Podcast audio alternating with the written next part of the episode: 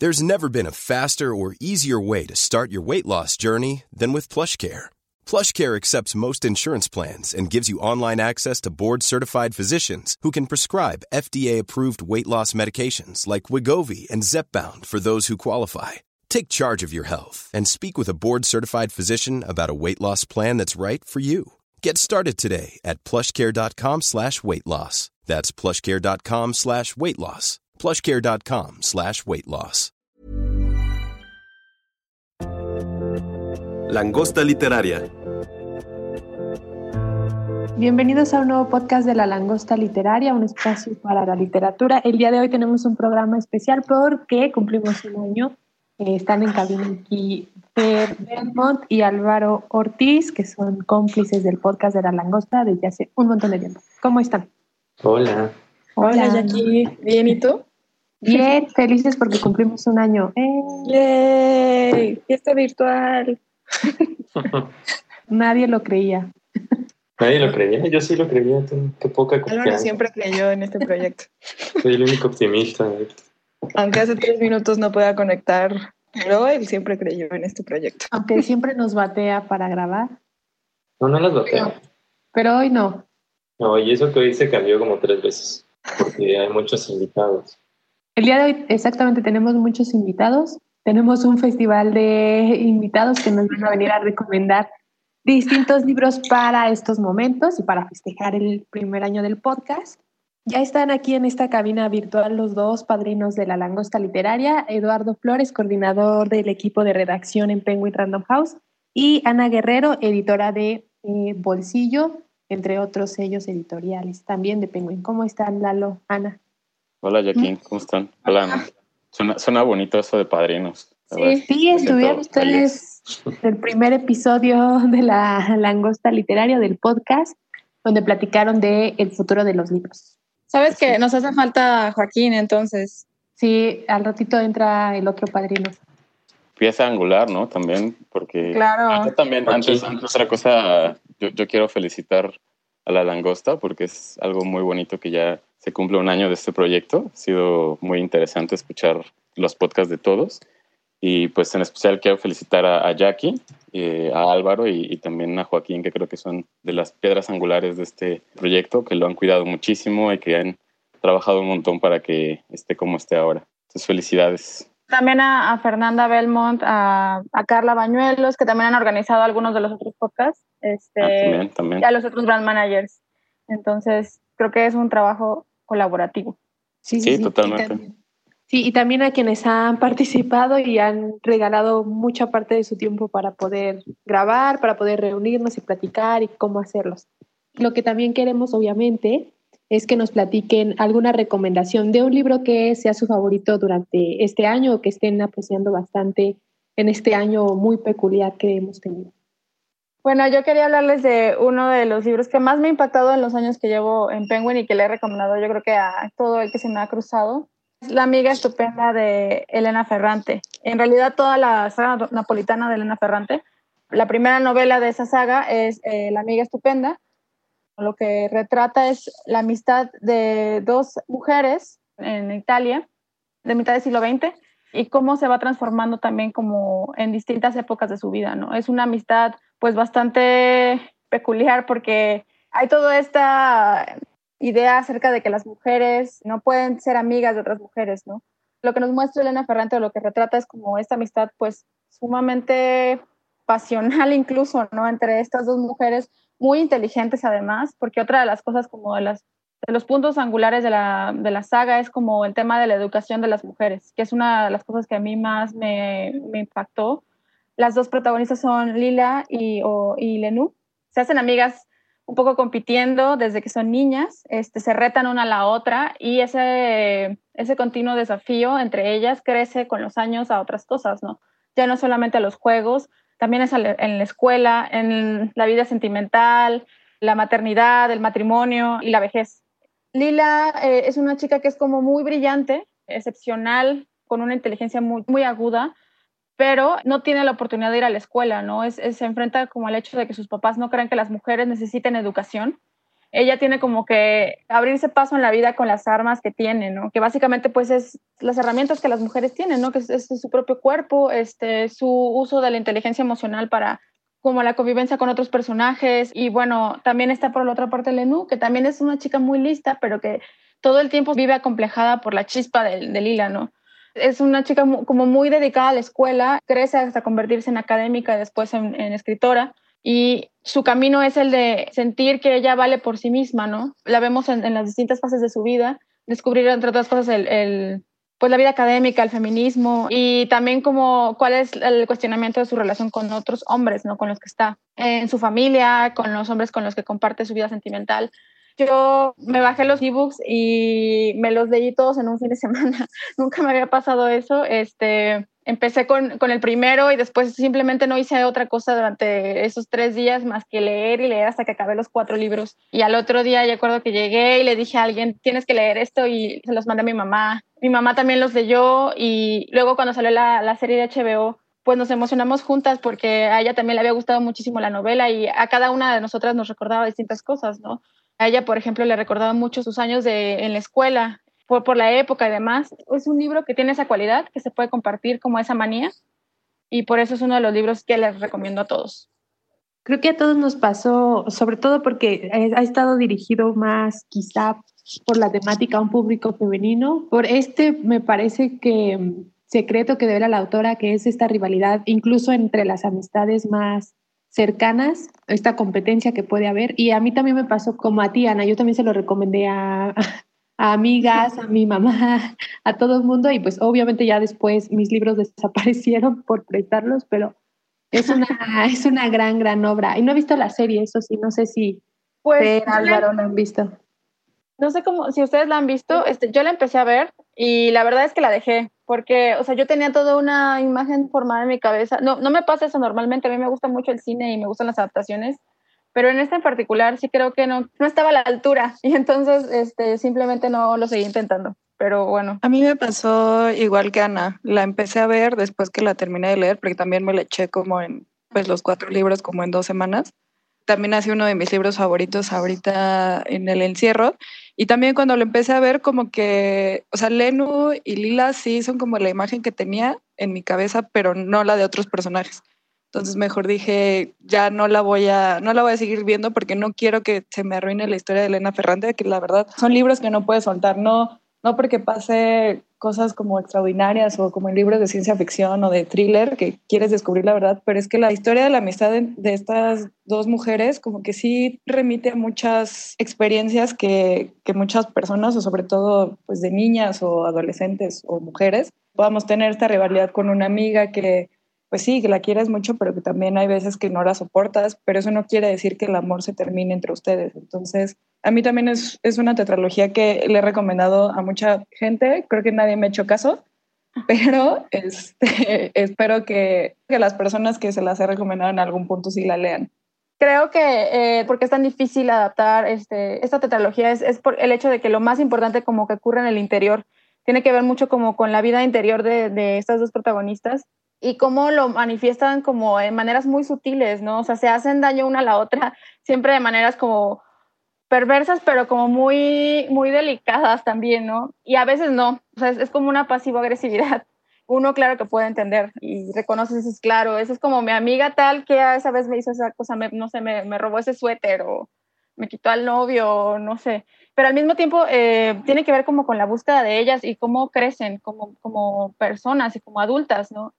Creo que hay un, hay un libro para cada fase de la vida de una mujer, como desde la, la infancia hasta el despertar sexual, la madurez y la vejez, ¿no? El, el, el ser madre. Este, creo que hay como una exploración como de, de, la vida de una mujer a lo largo de todo eso y sobre todo la vida de una mujer en un mundo de, este, que es, básicamente es para hombres. Y en ese sentido creo que eh, hay que seguirlo recomendando, aunque no tengan caso, eventualmente alguna caerá o alguno. También se lo recomienda a mi papá. Este no me hizo caso tampoco, pero ya lo convenceré. Ese es el libro que yo les recomiendo. Yo iba a ver la serie, pero mejor no la veo y mejor leo los libros. Sí, primero los libros. Hubo muy mala prensa para, para la serie. Perdón. No, qué bueno. No, mejor salvarnos de esas cosas. Oye, Lalo, ¿y el tuyo cuál fue? Eh, pues la verdad es que era difícil como solo escoger un libro. Eh, hay, hay, varios libros que, que, pensé que podían ser buena idea. Por lo que me fui fue por escoger un sello y bueno, después del sello ya filtrar qué libro escoger. Entonces, como que siempre he pensado que literatura Random House es el sello que más me remite a la langosta. Como que literatura Random House y Lumen, no, no sé por qué exactamente, es como una lectura mía. Entonces escogí Entre los Rotos de, de Alaide Ventura Medina, eh, el premio Mauricio Achar del año pasado, 2019. Es un libro que habla mucho sobre la violencia, sobre los abusos. Habla sobre la violencia en, en, en distintos sentidos. Sobre todo nos hace como una especie de recuerdo de lo doméstico. Entonces nos hace entender que, que, la violencia está en todos lados, que no solo es una violencia externa o, lejana a nosotros, no es solo el narco, los asaltos o, o lo que vemos en las noticias, sino también eh, nos hace ver que la violencia está cerca, ¿no? Es una, una, violencia micro. Micro no en un sentido que importe menos, sino que hay eh, pequeñas violencias que nos rodean y que, con las cuales convivimos de manera cotidiana de manera familiar y familiar no, no solo porque sean en relaciones con nuestros papás, con nuestros hermanos, con nuestras parejas, sino que es una violencia con la que convivimos y con la que interactuamos de forma normal, que además es la que más termina consumiéndonos, ¿no? Sin que nos demos cuenta y que incluso también sin que queramos darnos cuenta. Esta novela habla de esta violencia de la que a veces no somos tan conscientes. Ahora que estamos en el encierro, podría un poco aplicar esta novela. Yo sé que a lo mejor estamos ya cansados de que nos estén diciendo las novelas para la cuarentena, que nos hablan de, aislamientos y demás, pero este creo que nos habla de un encierro distinto porque es un encierro en nosotros mismos. Los personajes que hay en esta novela tienen distintos problemas que ellos no externan y que además se van acumulando en, en ellos. Entonces es un ensimismamiento que daña a los demás, ¿no? Eh, a lo largo de la novela vamos a ver que hay muchas rupturas internas en estos personajes y van a dar pie a distintos tipos de violencia hacia los otros, ¿no? Y incluso hacia uno mismo, hacia la persona que lo sufre. Me gusta mucho algo que, dice la autora, que es primero darte cuenta que todos de alguna forma estamos rotos y al estar rotos eh, seguimos rompiendo a los demás, ¿no? Todos tenemos esta capacidad de herir a los otros incluso sin, sin darnos cuenta. Entonces, me parece que es una novela que trata la desolación, la tristeza, las heridas físicas, emocionales, todo a partir del recuerdo, de la memoria, de la culpa también, del rencor y, de, y del miedo. La novela empieza con la narradora, que no tiene un nombre específico, pero a lo mejor podemos inferir que es la, la misma autora.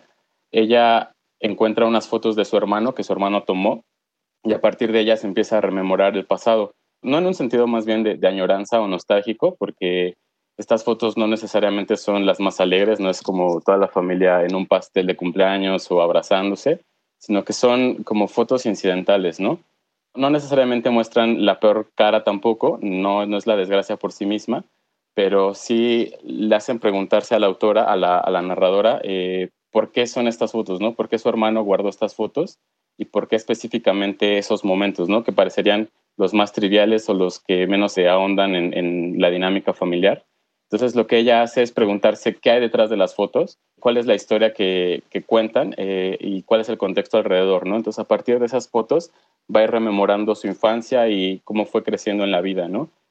Entonces en, en las fotos va a encontrar eh, a sus familiares, va, va a ver a, a su padre, un señor rabioso, irritable, que estuvo a partir de insultos, golpes y maltratos, mermando la paz y la dinámica familiar. Una madre que fue borrada totalmente por los maltratos del padre, que siempre fue esquiva a esto, a enfrentarlo.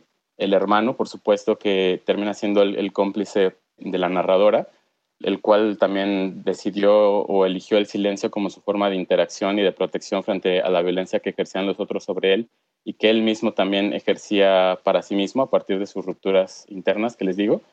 Eh, también encuentras a, dos abuelos que pueden ser la parte más luminosa de esta familia porque ellos están volcados en brindar cariño incondicional, eh, consuelo frente a toda la, la, violencia que existe alrededor, pero también de alguna manera son cómplices porque nunca la enfrentan, ¿no? Es como aceptar que existe y callarla, ¿no? Entonces eso es como, como lo complicado de esta novela.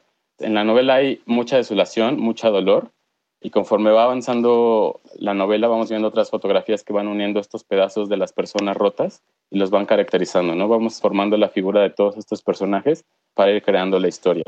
Yo sé que estamos celebrando eh, que este es un podcast festivo y tal vez debía haber escogido una novela o otro libro que, que llevara más este contexto. Yo sé que este es como muy fuerte, a lo mejor, pero me parece que habría que recomendar este libro por muchas situaciones, no, no solamente por este tema que, que, trata, porque nos va a hacer también que nos cuestionemos muchas cosas sobre nosotros mismos, pero la verdad es que valoro mucho la manera en que está escrito, creo que es una novela muy ingeniosa en un sentido narrativo, la autora utiliza distintas herramientas narrativas que son muy ricas. También parece que la saca de sus mismos personajes. Desde lo de las fotos, o sea, las fotografías son la principal herramienta que usa para narrar la historia y hablan mucho de uno de los personajes que es Julián, el hermano.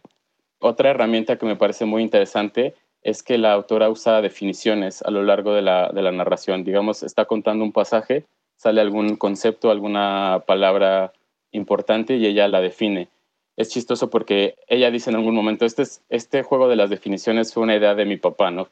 Papá fue el que lo inventó, pero también ahí esconde violencia, porque en realidad lo que pasa es que el, papá en algún momento le avienta el diccionario a Julián, al hijo, y le dice, para que aprendas a usar las palabras, ¿no? Entonces, a partir de este acto violento, la hermana toma el diccionario y entre los dos empiezan a, a leer definiciones al azar, y a lo largo de la novela vemos definiciones que sí, en algún momento son cuadradas o solamente lo que dice el diccionario, pero lo que más valoro de estas definiciones es que ella va complementándolas con características de los personajes o con pasajes y nos da una definición distinta, ¿no? Una perspectiva distinta de esto. Por ejemplo, tengo muy, muy presente cuando define diminutivo, que dice como eh, es pequeño, habla del cuidado, de la pequeñez, eh, y dice algo así como es un apelativo cariñoso, nos lleva al cariño, y al final termina diciendo, Julián nunca fue Juliancito. Entonces, eso es muy fuerte, ¿no? Pensar que que ahí vemos que nunca, en realidad nunca hubo un cariño hacia Julián. Entonces eso está, está muy padre. Es una novela corta, a veces se, aplaude esto, que sean cortas, y acá no creo que sea necesariamente la, la, cualidad, sino más bien creo que es una novela muy exacta, ¿no? Nunca se excede ni en su longitud ni en su tono, no, no es para nada melodramática, es un tema muy fuerte, pero nunca cae en, en el melodrama, no hay exactamente víctimas ni victimarios, acá todos son parte de esta violencia, tal vez unos ahondan más que otros, por supuesto, pero como les decía, todos los rotos también rompen a los demás, ¿no? Entonces, me parece que es muy interesante la perspectiva desde la cual retoma esta violencia la autora. Esta novela también me gustó muchísimo el año pasado, este, igual fue una novela que leí muy rápido, pero sí creo que es una novela para celebrar, o sea, porque al final, pues en La Langosta lo que celebramos es la literatura y creo que a la IDE justo lo que hace es como un ejercicio de exactitud del lenguaje. Va acercando muy bien la situación de forma que es hasta gozoso, aunque es doloroso. aunque, aunque sí, es como un dolor, este, pues como dulce también. Lo dice de una forma muy bella, aunque eh, sea como algo muy violento lo que está sucediendo, ¿no? Sí, sí, por eso también les decía que, que tal vez una de las razones por las que yo más recomiendo esta novela es porque por, por, cómo está escrita, porque sí es, es muy ingeniosa la manera en que, en que ella describe muchas cosas, en que narra muchas cosas, todos los recursos que utiliza y sí hay mucha belleza en la manera de narrar, pero sí evidentemente sientes mucha desolación, mucha tristeza, mucha soledad incluso también en, en esto, ¿no? Pero sí. sí. creo que sí también es, es muy bella en muchos aspectos. Es que yo creo que te sientes acompañado, ¿no? A mí me pasó que, que como que te une y te mete en eso al decirnos que todos estamos rotos, como que no te sientes solo, sientes que todos estamos acompañados en este tipo de cosas. Sí, que no es como un, solo, un sufrimiento aislado, ¿no? Que todos sí. podemos este, caer en eso, ¿no? Sí, y aprender y entendernos le, todos. Como que le pone términos a cosas que no sabías que, te, que duelen, ¿no? Pero que sí, o sea, más bien como que no, se, no sabes cómo expresar. Y ella de alguna manera siempre da con la palabra precisa. A mí eso es lo que me, me sorprendió mucho de lo que hace Alaide eh, sí. Siempre como que encuentra el término exacto, la expresión para decir algo que es muy difícil como cercar con el lenguaje. Sí, exacto. Yo creo que esa es la palabra que, que más diría. Es una novela muy exacta. Tiene los términos adecuados, la longitud adecuada, eh, no, no, se pasa de nada, ¿no? O sea, es, está como muy, muy bien estructurada. Entre los rotos y La amiga estupenda de Elena Ferrante. Muchas gracias, Ana. Muchas gracias, Lalo. Y pues a leer. Gracias, Jackie. Nos vemos. Gracias. Gracias. Estén bien, chicos. Felicidades Bye. otra vez. Gracias, Muchas gracias también a ustedes. Gracias. Seguimos con nuestra lista o avalancha de invitados en este aniversario de la langosta literaria. Y ahora nos acompañan Joaquín y Amanda Calderón, que también han participado en varios podcasts de La Langosta Literaria, que Joaquín es el tercer padrino del que hablábamos hace un rato, preguntarles cómo están y también que nos den pues su recomendación obligada del libro. ¿Cómo estás, Joaquín? Hola, Fer, muchas gracias por invitarme también a Álvaro, a Jacqueline, Amanda. Me gusta mucho estar con ustedes hablando un ratito en esta, bueno, en el momento en el que grabamos. Tengo frío, y se los dije hace rato. Este, entonces, pues espero que mi recomendación vaya calentando un poquito mi espíritu, aunque sea. ¿Ustedes cómo están? Muy bien, también con frío. Igual con frío. Sí, Oye, Joaquín, y pues felicidades para ti porque debes de ser el que más presentaciones tiene, si no me equivoco. Ah, pues ojalá que no, porque... ¿Ah, sí?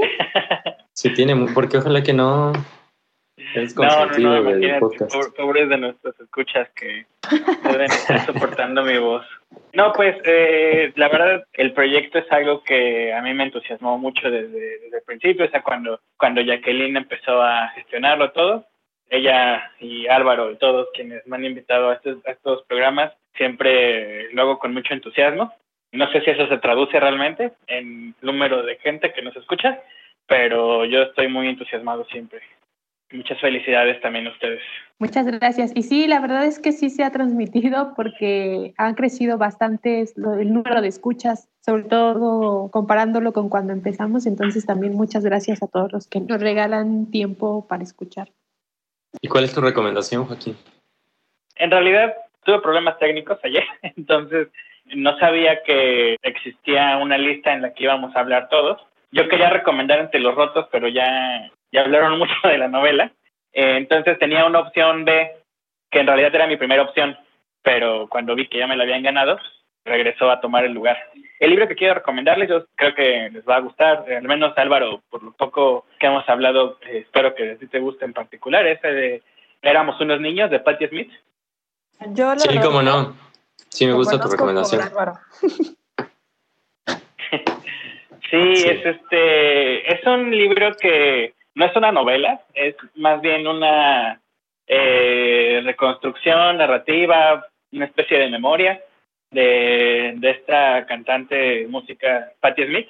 Ella eh, en particular hace un recuento de, de su vida en relación a Robert Mapplethorpe, que si no lo ubican, Robert Mapplethorpe fue un, un artista visual muy famoso, lo, bueno, como Patti Smith, artistas muy importantes para Estados Unidos en la década de los 50 y los 60. Ellos se conocieron siendo muy jóvenes, tuvieron una relación que ahí, no sé, casi era de noviazgo, no era de noviazgo, eran amigos. Lo muy relevante de este libro creo es que es una invitación a, cualquier persona con este ímpetu creativo de querer decir más, de querer hacer algo, de sentirse como en su adolescencia o en su juventud y con este espíritu de querer hacer algo, ¿no? Con, con lo que uno tiene, con las capacidades creativas que uno tiene.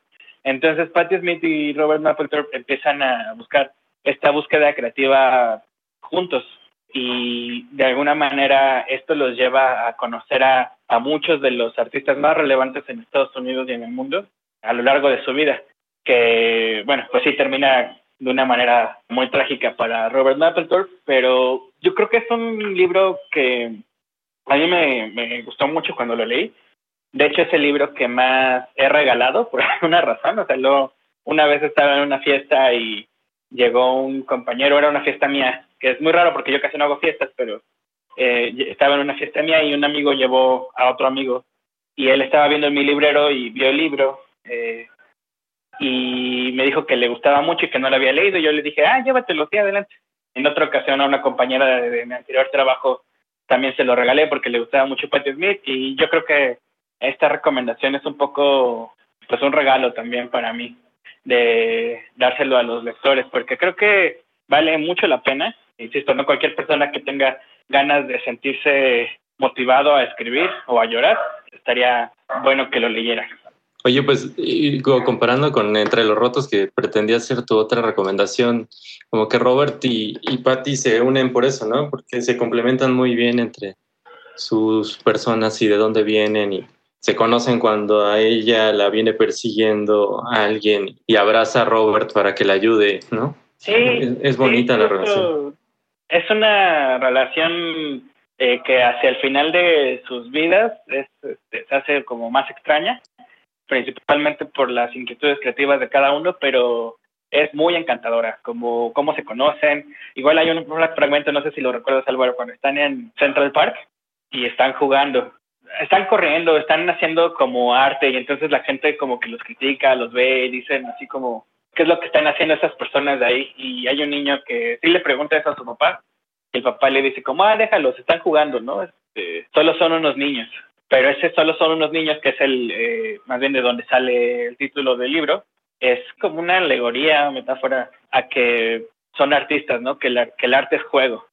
Y eso es algo que conmueve porque en principio es una relación muy buena, de mucha comunicación y muy estrecha y poco a poco se van rompiendo, como dices Álvaro, ¿no? Entonces eh, sí se va quebrando por salud, por sus otras relaciones, entonces, pues sí está fuerte. Y es bonito porque estuvieron juntos el tiempo que tenían que estar juntos, ¿no? Como que aprendieron juntos lo que tenían que aprender, crecieron y después cada quien empezó a tomar su rumbo.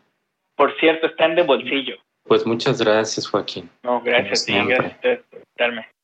También nos acompaña Amanda Calderón, que también ha participado en algunos podcasts. ¿Cómo estás, Amanda? Eh, nos cuentes un poco en qué programas has participado y cuál es tu recomendación que nos traes para los lectores. Claro que sí. Hola, Fer. Hola. Eh, pues para la langosta realmente me parece que solo he participado en uno, en el de lecturas de la cuarentena. Yo, pero el de Neil Gaiman que hicimos no fue para la langosta. Claro que fue para la langosta, tienes ah, toda la razón. Gran episodio, muy divertido. Sí, fue, fue uno de los mejores que he hecho, me parece. Me pueden preguntar, Álvaro, se rió mucho de nosotras. Pueden buscar. Sí, yo soy muy feliz de, ese combo. Pero sí, básicamente ha sido el de Nick Gaiman y el de Lecturas de la Cuarentena. La mayoría de los episodios en los que he participado se enfocan más en, en Me Gusta Leer, en el podcast de Me Gusta Leer. Pero me emociona mucho estar en este en este episodio de aniversario. Además, felicidades a todos los chicos de la langosta por este primer aniversario. Y en cuanto a la recomendación, me metí de, infiltrada para escuchar a mis compañeros y sus recomendaciones anteriores. la mía es un libro que está publicado bajo el sello de Nova, así que pues es un libro de ciencia ficción. Tal vez está un poco fuera de lo que han recomendado hasta el momento, me parece, pero a mí me encanta la ciencia ficción, así que les quiero recomendar este libro. tal vez lo, lo, conocen, lo han escuchado porque fue un libro que tuvo muchísimo impacto cuando salió publicado, que es el libro de El problema de los tres cuerpos, de un autor que además es chino, que se llama Xixin Liu. Le voy a decir Liu de ahora en adelante para no meterme en problemas. Novelón, eh, novelón. Novelón, novelón. La verdad es que yo lo leí porque lo encontré por pura casualidad después de haber leído El Marciano, que tiene un poquito tal vez de colección, porque El problema de los tres cuerpos, pues es una novela de ciencia ficción dura, ¿no? Eh, lo que caracteriza las novelas de ciencia ficción dura es que tienen muchísimo rigor científico en la manera en la que están explicados los acontecimientos y además se preocupa porque tenga muchísima lógica interna. Y está un poquito conectado con El Marciano, que es un libro que también está en Nova, me parece, y también en, en Bolsillo es que tiene explicaciones técnicas de qué es lo que está pasando con la trama, ¿no? Gran parte de la premisa de esta novela es justamente el problema de los tres cuerpos, que tal vez va a ser un poquito de spoiler, pero pues el problema de los tres cuerpos es un problema de la física en el que se te dan la posición inicial y la velocidad de tres cuerpos distintos y lo que tienes que hacer es predecir un poco cuáles van a ser los movimientos posteriores. Pero ahora les cuento un poquito más de esto, ¿no? Lo que a mí me gustó mucho de esta, de esta novelota, como bien dice Jackie, es que pues sí es ciencia ficción dura, toca el tema del contacto alienígena, que es un tema que a mí personalmente me interesa un montón, porque como bien comenta el propio autor en el comentario a la edición estadounidense, es que el contacto alienígena es una de las incertidumbres más grandes que podemos tener como, humanidad, porque sí que puede haber otros cambios fuertes y que hay cambios fuertes como el cambio climático o desastres ecológicos, pero estos acontecimientos tienen cierta progresión, se han, estado construyendo poco a poco a lo largo del tiempo y sí van a ser terribles cuando sucedan, pero el contacto alienígena es algo que sucederá de un día para otro, no puede suceder mañana, puede suceder hoy en la tarde. Y esta incertidumbre ante la aparición de un otro o incluso la mera conciencia de que existe un otro es algo que puede impactar a nuestra civilización de una manera que no tenemos ni idea de cómo va a suceder. ¿no? Bueno, el problema de los tres cuerpos es el primer volumen de una saga. me parece que se llama, o sea, se le conoce en español como el nombre del primer título, que es El problema de los tres cuerpos, pero originalmente tiene una traducción más o menos como rememorando el pasado de la Tierra, sería más o menos la traducción. El segundo título es El bosque oscuro y el tercero es El fin de la muerte. Y pues esta novela ganó el premio Hugo y fue nominada para Logos y el Nebula. O sea, fue tan fuerte el impacto de este libro que fue la primera novela no escrita originalmente en inglés que fue galardonada con este premio. Ha tenido recomendaciones por George Charles Martin y eh, Zuckerberg, que fue también muy recomendado por Barack Obama, porque es que de verdad es un novelón, ya que ella también o sea, puede confirmar esto. Les voy a contar un poquito de la trama solamente para que sepamos un poco de qué va y a ver si les interesa leerla. Como les comentaba, pues este libro está, está ambientado en un tal vez contexto que no nos es tan familiar, que es la cultura china. Específicamente está con el trasfondo de la Revolución Cultural China, que es una especie de iniciativa gubernamental para tener fuertes avances tecnológicos, ¿no? Y sobre este telón es que se desarrolla toda la trama. El marco principal de esta novela es un misterio. Hay dos personajes que se llaman Miao Wang y Yang Shi, que son llamados para investigar la muerte de varios científicos. Muerte misteriosa, aparente suicidio, no saben realmente qué es lo que está pasando. Y en medio de la investigación descubren que hay un canal de comunicación global de varios países que se están preparando para una guerra. No saben exactamente quién es el enemigo, creo que ya les spoileré un poco, pero se ha hecho contacto alienígena causada un poco por la, una institución que se encarga de enviar ondas al espacio justamente provocada o más bien consecuencia de la Revolución China y se han hecho un contacto alienígena, así que se prevé una invasión. En el marco de esta investigación, eh, Miao, uno de los investigadores, descubre un juego.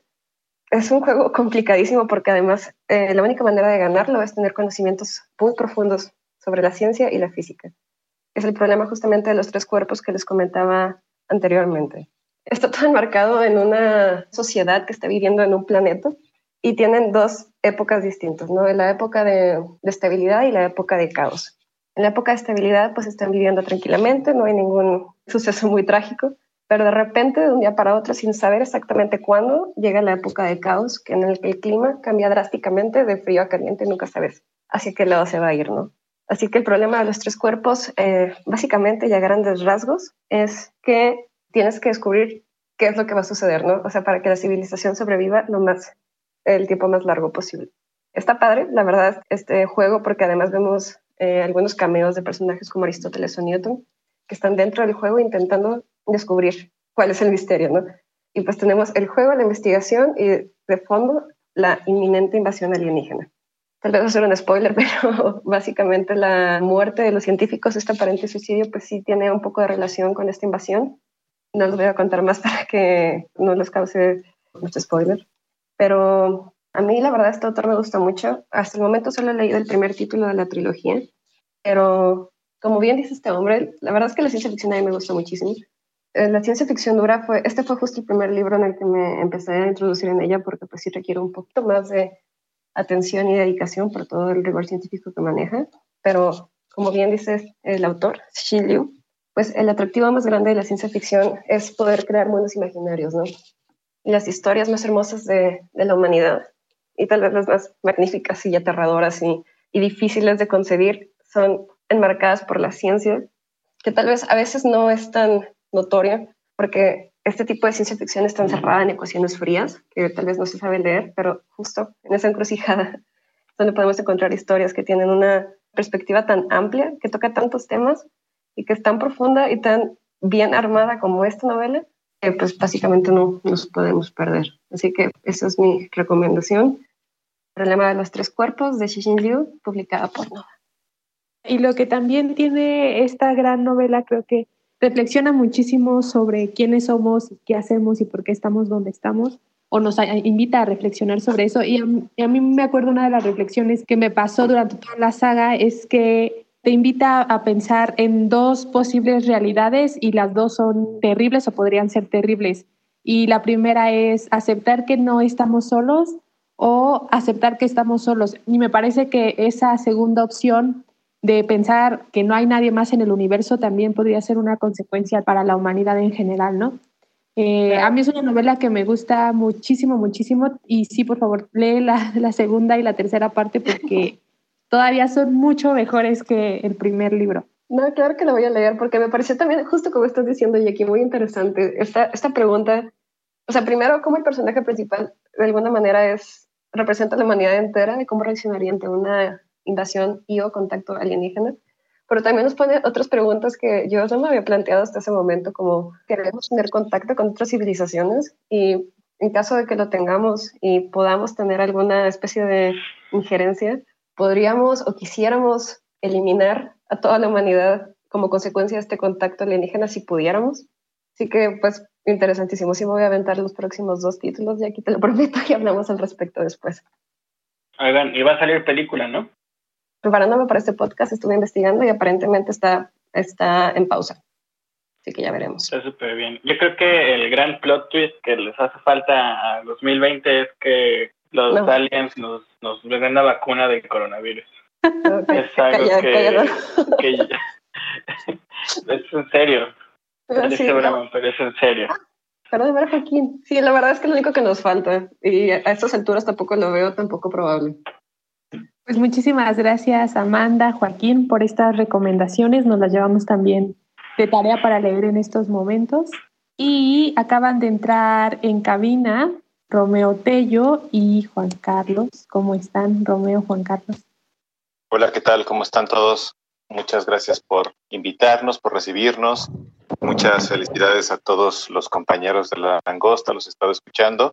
Y felicidades Langosta Literaria Podcast por su primer aniversario. ¿Qué tal? ¿Cómo están todos? Es un placer estar aquí con ustedes. Ha sido un placer estar colaborando este año, estar escuchándolos hoy y pensar qué presentar para esta fiesta. Va un abrazo grande, grande a todos los que lo hacen posible y sobre todo a la gente que nos escucha, que permite que continúe la magia, la magia del libro, de la inteligencia, de los mundos posibles. Muchas gracias a ustedes. Han estado ya en un par de capítulos de este podcast y cuéntenos un poquito cuáles son esos episodios, sobre todo los episodios que más les ha gustado participar y qué les gustaría recomendar también a los escuchas. Yo he estado eh, en uno que hice con Ariel sobre Borges, ese me gustó por obvias razones. También hice uno que me gustó mucho, participé en uno con Miguel Ángel Moncada y Ángel Olmedo sobre el oficio del editor. Ah, hice uno también contigo, Jackie, y con Eduardo sobre, no, y, con Joaquín sobre el Nobel de Literatura, y quizás alguno más que ahora se me escapa. Ah, uno con Marta Peirano, con Diego Salazar sobre los peligros de Internet, y también el podcast especial que hicimos sobre mm, Ramón Córdoba. Fueron un montón entonces, Romeo. Los otros que fueron los libros de la década. Ah, sí, los libros de la década también. De los más escuchados. Perdonen por brillar. ¿Y tú, Juan Carlos? Yo he participado realmente muy pocos, fíjense, me muero un poco de envidia cuando escucho al buen Romeo. Si no me recuerdo, yo he participado en dos únicamente. Uno acerca de migración eh, y otro con David Velázquez acerca de divulgación científica. Ese estuvo buenazo. Sí, también el de divulgación científica es uno de los más escuchados dentro de la langosta. Sí, y, el de desinformación, ¿no? De la digital. Ah, sí, el de desinformación también. Ah, claro, es cierto, es cierto, con Enrique Calderón, sí. Sí. Es verdad, es verdad, son tres, qué, qué, qué gusto. Sí, ese también estuvo muy Ahí está, Carlos. Acaparando. en época eh, post pandemia, entonces como que el cerebro se me formatea y no me funciona respecto a estos últimos cuatro meses. ¿Y qué nos van a recomendar en esta ocasión? Yo quiero recomendarles una novela que publicamos en 2018 en Caballo de Troya, eh, en ese sello eh, tan especial que lamentablemente en estos momentos se encuentra en pausa, una novela de Sandra Holguín llamada La ciudad antes llamada Distrito. Antes de platicarles propiamente de la novela, quisiera contar la anécdota eh, en torno a su publicación. La verdad, más bien me estoy balconeando yo, pero es algo que ya he contado en otras ocasiones y que Sandra además conoce cuál fue mi primera reacción o mi primera impresión cuando me presentó la novela. Sandra un día llegó directamente a la editorial, es una chica con mucha iniciativa y que además creía mucho en su novela y con justa razón, pero en ese momento, bueno, yo no, obviamente no había leído la novela y no la conocía ella, solo sabía que había conseguido la cita por ser exalumna de la esposa de nuestro entonces director editorial, cosa que la verdad en su momento yo malinterpreté, aunque no tenía por qué haber hecho, sentía que estaba aprovechándose de un contacto personal, pero bueno, no tenía por qué no hacerlo cuando me habló de su novela, me dijo que era una reescritura en clave contemporánea de la Iliada. Todo ello me parecía sumamente pretencioso. Decía, bueno, reescribir la Iliada no es cualquier cosa, pues, ¿no? Y en clave contemporánea, aprovechando un contacto personal, en fin, todo eso debo reconocer que me generó muchos prejuicios. Y nada, bueno, recibí su novela y debo de, reconocer que la dejé reposando en mi escritorio un rato. Se la di a leer a una lectora en cuyo criterio confío mucho. Al poco tiempo me mandó su dictamen y el dictamen era muy elogioso. Me decía que era una excelente novela, que le había conmovido muchísimo, que más allá del inteligente juego de, trasladar la, la, Iliada a una situación contemporánea, la novela funcionaba muy bien por sí misma, que era muy conmovedora, que era muy dura. Eh, y dije, bueno, no es cualquier cosa tomar como referente la Iliada y, reescribirla. Entonces ya la revisé yo y pues francamente quedé muy impresionado. Como les decía, es eso justamente. La ciudad antes llamada distrito es trasladar los acontecimientos y los personajes de la Iliada a un contexto eh, contemporáneo en la Ciudad de México. En vez de aqueos y troyanos, es un grupo de locatarios, es decir, personas que trabajan en un mercado que ya están hartos de tener que pagar la extorsión de un grupo de policías corruptos que mes a mes les cobran una cuota para darle seguridad, pero ya están hartos de tener que pagar cada vez cuotas más altas a este grupo de policías corruptos y un día deciden rebelarse y dejar de pagarles, pues, ¿no? Es evidente cuál es ahí el paralelismo, pues, ¿no? Los locatarios del mercado son los troyanos y los policías corruptos, que además se hacen llamar los agrios, son los saqueos. Además, son un grupo feroz, corrupto, temerario, que cuentan entre sus filas con un policía particularmente sanguinario, pero además también muy diestro, que se hace llamar el maromero. Sin embargo, el maromero se pelea con el jefe de la corporación porque no le da la parte que le corresponde de su botín y deja de mm, participar en las redadas. Esto lo aprovechan los locatarios para envalentonarse y hacerle frente a los agrios y por un momento parece que pues que van a conseguir vencerlos, pues, ¿no? Ya no les he hecho a perder más la historia, porque además, bueno, si han leído la Ilíada sabrán más o menos qué es lo que pasa, pero les digo, la verdad es que la novela es extraordinaria, es conmovedora, es durísima, nos demuestra además por qué los clásicos son lo que son, porque siguen diciéndonos cosas, porque los símbolos que contienen siguen siendo válidos. En vez de dioses que intervengan en favor o en contra de los hombres, en esta novela hay funcionarios públicos a cuyo capricho se encuentran los hombres, de acuerdo a lo que más les convenga en determinado momento apoyan a un bando o al otro, pero de verdad que la novela es es extraordinaria, está sumamente bien contada, tiene un excelente lenguaje poético, pero que nunca cae en cursilerías. De verdad que se las recomiendo muchísimo. Bueno, la edición en papel es bellísima porque las portadas que hizo para esa salida de Caballo de Troya Daniel Bolívar son extraordinarias, pero también está la edición en libro electrónico. Así que no se me puede ocurrir un mejor libro para recomendarles en este primer aniversario de la langosta literaria que la ciudad antes llamada Distrito de Sandra Holguín. Esa sería mi recomendación. Tú me recomendaste ese libro, querido Romeo, hace ya... Y qué descubrimiento, qué potencia. La Iliada como uno de mis libros favoritos. No, cuando, cuando leí esto, yo también me aproximé inicialmente, tal vez heredado por ti, con cierto resquemor, eh, ese que mencionabas al principio, de que, híjole, qué labor literaria tan pretenciosa parece ser. Pero la historia funciona, funciona muy bien. Sí, funciona muy bien. crea unas intensidades que efectivamente tienen su correlato, ¿no? Con la, con la Iliada. Y agradezco una y mil veces que me la hayas recomendado. Por tanto, quien esté escuchando este bonito podcast, eh, pues tómelo casi casi como imperativo ético, ir, buscar y leer este libro, que lo va a disfrutar. Sin duda una gran novela y también eh, de una narradora mexicana muy, muy joven, entonces seguramente también nos va a dar próximas nuevas alegrías literarias. Y Juan Carlos, ¿tú, tú qué nos vas a recomendar? Yo les voy a hablar de depresión, depresión, mucha depresión.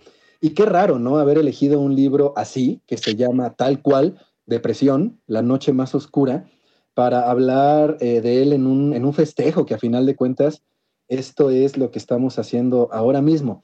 Pero después de pensarlo mucho me decidí y creo que hay muy buenas razones para hacerlo. Bueno, lo primero que, quiero decir es que una de las razones por las que estoy ahí en la, en la editorial es justamente por esta vena eh, nerd que tengo. Me gusta mucho la ciencia, estoy a cargo de uno de los sellos que tratan con mayor eh, asiduidad la, ciencia y la divulgación científica. Y cuando hablo de este libro, hablo de uno de los libros que más se acoplan eh, a este gusto que yo tengo, a esta tendencia que yo tengo y que me gustaría que todos en este bonito país desarrolláramos más, que es pues, el pensamiento científico, eh, el escuchar a las mejores fuentes posibles, el reflexionar del modo más pulcro que se pueda. ¿Este libro de qué nos va a hablar? Pues es transparente en su título va a hablarnos de la depresión, la depresión máxima, la peor cara de la depresión, de esta situación emocional que llega a ser psicopatológica, y nos va a hablar de este fenómeno en un momento en el que todos estamos cerca de él o en riesgo de acercarnos o caer directamente en él, en un momento en el que estamos o bien en cuarentenados o saliendo de la cuarentena, enfrentando en todo caso una pandemia, y vamos a necesitar muchísima información, muy buena de cómo mantener nuestro equilibrio mental, emocional, en un contexto como este tan tremendo que nos está dejando caer encima 2020 con toda su fuerza. Hay muchísimas obras y muchas muy interesantes que desde distintas perspectivas nos proponen qué hacer cuando uno está triste, aguitado, bocabajeado, deprimido, etcétera, etcétera van, por supuesto, desde la autoayuda o desde aproximaciones esotérico, religiosas, místicas. Cuando estamos enfrentando el peor rostro de la depresión, o cuando podemos enfrentarlo, o alguien de nuestra familia o conocido enfrenta una situación así, muy probablemente lo que mejor nos haga y lo que haremos bien en buscar sea eh, eh, las mejores opciones que tiene la humanidad en su arsenal para enfrentar esto. Y esto es lo que compendia y lo que nos da esta obra de Jesús Ramírez Bermúdez, uno de los eh, neurólogos más lúcidos de esta, em, pues de su generación. ¿Qué es lo que hace este libro entonces? Define con toda claridad, con toda precisión, sin eh, ningún tipo de misticismo, de qué estamos hablando cuando hablamos de depresión y qué se puede hacer. Esta, por supuesto, es una parte eh, utilísima, tal vez la más del libro, en la que nos dice, oigan, estas son las terapias que sí funcionan, estas son las terapias que mejor ni se acerquen. Entonces nos vamos a llevar muchas sorpresas. Si hemos crecido en un ambiente misticoide, en un ambiente no tan cercano a la ciencia, nos vamos a llevar un montón de sorpresas y también muchas agradables, eh, no solo que rompan lo que pensábamos alrededor de este tema, sino muchas que nos invitan y que nos abren ventanas y que nos abren puertas para salir de una situación así. Muchas son muy simples, las cosas que se pueden hacer, crear redes, por ejemplo, eh, eh, una buena alimentación, procurar, aunque no siempre se logre, pues es uno de los problemas de la depresión, mantener un esquema de sueño saludable, tal. Pero también, por ejemplo, ser agradecido y ser agradecido antes de dormirse. Esto está bien estudiado científicamente y es una de las estructuras de los esquemas o herramientas que podemos emplear sabiendo que sí tienen una efectividad comprobada. Antes de dormir, agradecer, agradecer, agradecer. Otra cosa es recuperar, repensar los momentos que nos hicieron felices, aunque sea ligeramente en el día. Wow, pude lavar los trastes hoy. Qué chido. Y antes de dormir, antes de empezar mi serie de agradecimientos, recordar ese momento es literalmente revivir y multiplicar por dos la descarga de oxitocina y de dopamina que el hecho originalmente eh, nos provocó. Eh, entonces, este tipo de cosas, de hábitos, nos los pinta con toda claridad, con toda solidez, y hace otras cosas también este libro. Desmitifica, por ejemplo, los medicamentos que despiertan pues tanto temor, tantas dudas. Me volveré adicto, de verdad funcionan, se combate con esta idea de, ¿de verdad existe la enfermedad mental? Es una idea muy recurrente en muchos círculos. Y este libro que venga a, decirnos, hey, de verdad, hay cosas, vías farmacológicas o conductuales o terapéuticas de otro modo que pueden ayudar a salir de un momento así, creo que, es un, oasis eh, de determinados momentos de este año que ha sido tan, tan, tan bravo. ¿Y por qué entonces lo recomiendo en medio de una celebración? Justo para eso, para que la celebración a largo plazo de nuestras vidas pueda continuar y podamos seguir viendo y gozando de las cosas que son gozables en nuestra existencia. Muchas gracias, Juan Carlos. Sí, precisamente hace poco revisábamos las búsquedas de algunos temas que la gente está realizando en sitios como Google, eh, entre otros, en donde buscaban algunas eh, tendencias o temáticas relacionadas con el insomnio y lo que veíamos era un pico enorme justo en este tiempo de la pandemia. Es un tema que al parecer se ha agravado o que se ha intensificado en el sentido de que la gente está buscando más información desde qué es, cómo se combate, qué hay que hacer, etcétera. Y esta es una, una buena opción para acercarse al tema. Sí, efectivamente. Eh, no hay todavía muchos estudios o mediciones respecto del empeoramiento, sobre todo en México, de las condiciones de salud mental de las personas que hemos estado sometidas a la cuarentena y a la reducción muchas veces de recursos y reducción de mundo, pero sí hay mucha evidencia respecto de las consecuencias que un fenómeno así podría tener. El maltrato que están sufriendo eh, muchísimas mujeres, muchísimos niños encerrados a la fuerza con sus agresores es incontrovertible. Ahí están las, las cifras y otro tipo de, de, violencias y de manifestaciones sí se están viendo. Entonces, por favor, si sienten que hay algo que les está generando demasiada ansiedad, demasiado estrés, eh, depresión, que no funcionan como les gusta funcionar, acérquense a este libro, procúrense, procuren su salud mental, que es igual de importante que la física, no hay una sin la otra la mayoría de las veces, y ese es otro de los aciertos de esta obra, que considera no solo el fenómeno eh, eh, patológico o parapatológico en sí mismo, sino que lo relaciona con el mundo exterior. Sabe muy bien cómo explicar, y lo hace, cómo se relaciona la pobreza, por ejemplo, con el aumento de la ansiedad y la depresión, o cómo el maltrato a los niños también detona estos problemas. Eh, entonces, por favor, léanlo, sí trae mucha luz y trae mucha esperanza. Muchas gracias, Juan Carlos. Y Romeo, Juan Carlos, antes de que, de que dejen esta cabina virtual, ¿podrían comentarnos algún momento favorito durante el podcast o un episodio que quieran recomendar? Bueno, ciertamente el episodio que, que hicimos con Marta Pirano y con Diego Salazar fue un episodio especial. Digo especial, evidentemente no porque yo haya participado ni mucho menos, sino porque aprovechamos la visita de Marta, que estaba de viaje por el país. Normalmente, como saben, no hacemos podcast con autores, pero bueno, aprovechamos su, su presencia y la verdad es que fue un podcast muy especial. Yo se los recomiendo mucho. Fue una conversación muy interesante y muy agradable sobre los peligros de Internet, sobre todo porque no fue una conversación maniquea. Los dos son grandes especialistas en el tema y de ninguna manera son, ¿cómo decirlo? No tienen una visión negra al respecto, no son reaccionarios, no son de estas personas que dicen, claro, este, quemen el Internet, cerremos nuestras redes sociales, mucho menos. Más bien nos advierten de los peligros que hay y del manejo cuidadoso que tenemos que tener con las redes sociales y con ciertas herramientas. Ese es uno de mis episodios favoritos. El deportes me gustó, bueno, pues porque soy un acólito y un fanboy, aunque siento que tanto Ariel como yo fuimos un poco desordenados justamente porque nos ganó el amor más que otra cosa, pero también, pero también fue un podcast especial para mí. Para el, episodio de Borges tenían un guion de 20 páginas. Sí, sí, sí lo teníamos. Yo en algún momento, yo en algún momento me, logré desafanarme de él, pero Ariel se amarró a él como Odiseo se al ancla pasando por el mar y impidiendo que las sirenas lo, lo distrajeran. Sí. ¿Y tú, Juan Carlos? Bueno, hubo un momento padre que disfruté mucho con David Velázquez cuando estábamos hablando de, divulgación eh, científica y tal. Eh, en el que él, si no mal recuerdo, comenzó a mencionar algunas de las teorías científicas plenamente eh, eh, válidas, ¿no? Este, buenas teorías científicas, pero que sonaban a, locura. Entonces es muy divertido porque ahí te muestra un poco el lado mágico de la ciencia. Decía, si no mal recuerdo, Richard Feynman, que la ciencia de avanzada es de todo punto indistinguible de la magia. Y pues, hombre, claramente algo hay de, eso.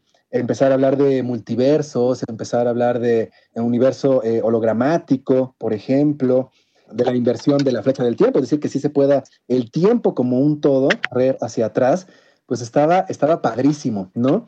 Y te recupera esa sensación que todo niño tiene, que es la de la sorpresa pura y la de ponerte a jugar en una eh, caja de arena a ver qué sale, a ver qué se te ocurre, liberarte completamente de prejuicios. Entonces fue muy, muy divertido eso, fue recuperar esta cosa que en ciencia no se ve de pronto mucho, eh, la libertad de volar, ¿no? Sin duda, sin duda. Y además muy, muy divertido y la forma en la que contaban todas estas teorías científicas, muy, eh, muy entendibles, muy asequibles. Pues eso, disfruté mucho y he disfrutado mucho el podcast, la existencia misma de la langosta literaria y que les auguro y nos auguro eh, pues todavía una andadura magnífica, cada vez más fuerte eh, y más generosa. Muchísimas gracias Juan Carlos, muchas gracias Romeo y bueno, pues nos llevamos también estas lecturas. Gracias Muchas gracias. Gracias. Bye. A Amanda no le preguntamos su episodio momento favorito. No sé si lo quieras platicar, Amanda. Muy probablemente sería todo el episodio de Neil Gaiman. Es que no tienen idea de cómo me divertí haciendo ese episodio. Así que sí, me divertí realmente eso. Y ahí todos los saludos que mandaba Fer Belmont a su mamá. Bueno, la mamá de Fer ya es personaje de los casos. no le mandé sal, no, sí le mandé saludos, creo, no me acuerdo pero no sé por qué siempre sale mi mamá en los podcasts. Creo que tengo que trabajarlo. Solo la utilizo, no le mando saludos. ¿Se ha escuchado? La información. Bueno, ¿te ha escuchado? No, creo que no. Creo que ese no lo ha escuchado. Pues debería, porque es protagonista indiscutible de ese episodio. pero también en el de libros y películas también mencioné a mi mamá, creo. Sí, también. Perdón, es que la extraño. Ah, pero en el de Neil Gaiman ni siquiera estábamos en pandemia. Bueno, pero ya no vivía con ella, pues la extraño. Ah. Discúlpame, ¿no, Álvaro? Por tener sentimientos. Estamos muy sensibles esta cuarentena. Sí, perdón. Es que es porque es temporada de cáncer. Búscanos en nuestras redes sociales, Twitter, arroba langosta-lit, Instagram y Facebook, Langosta Literaria, y en YouTube, Me Gusta Leer México.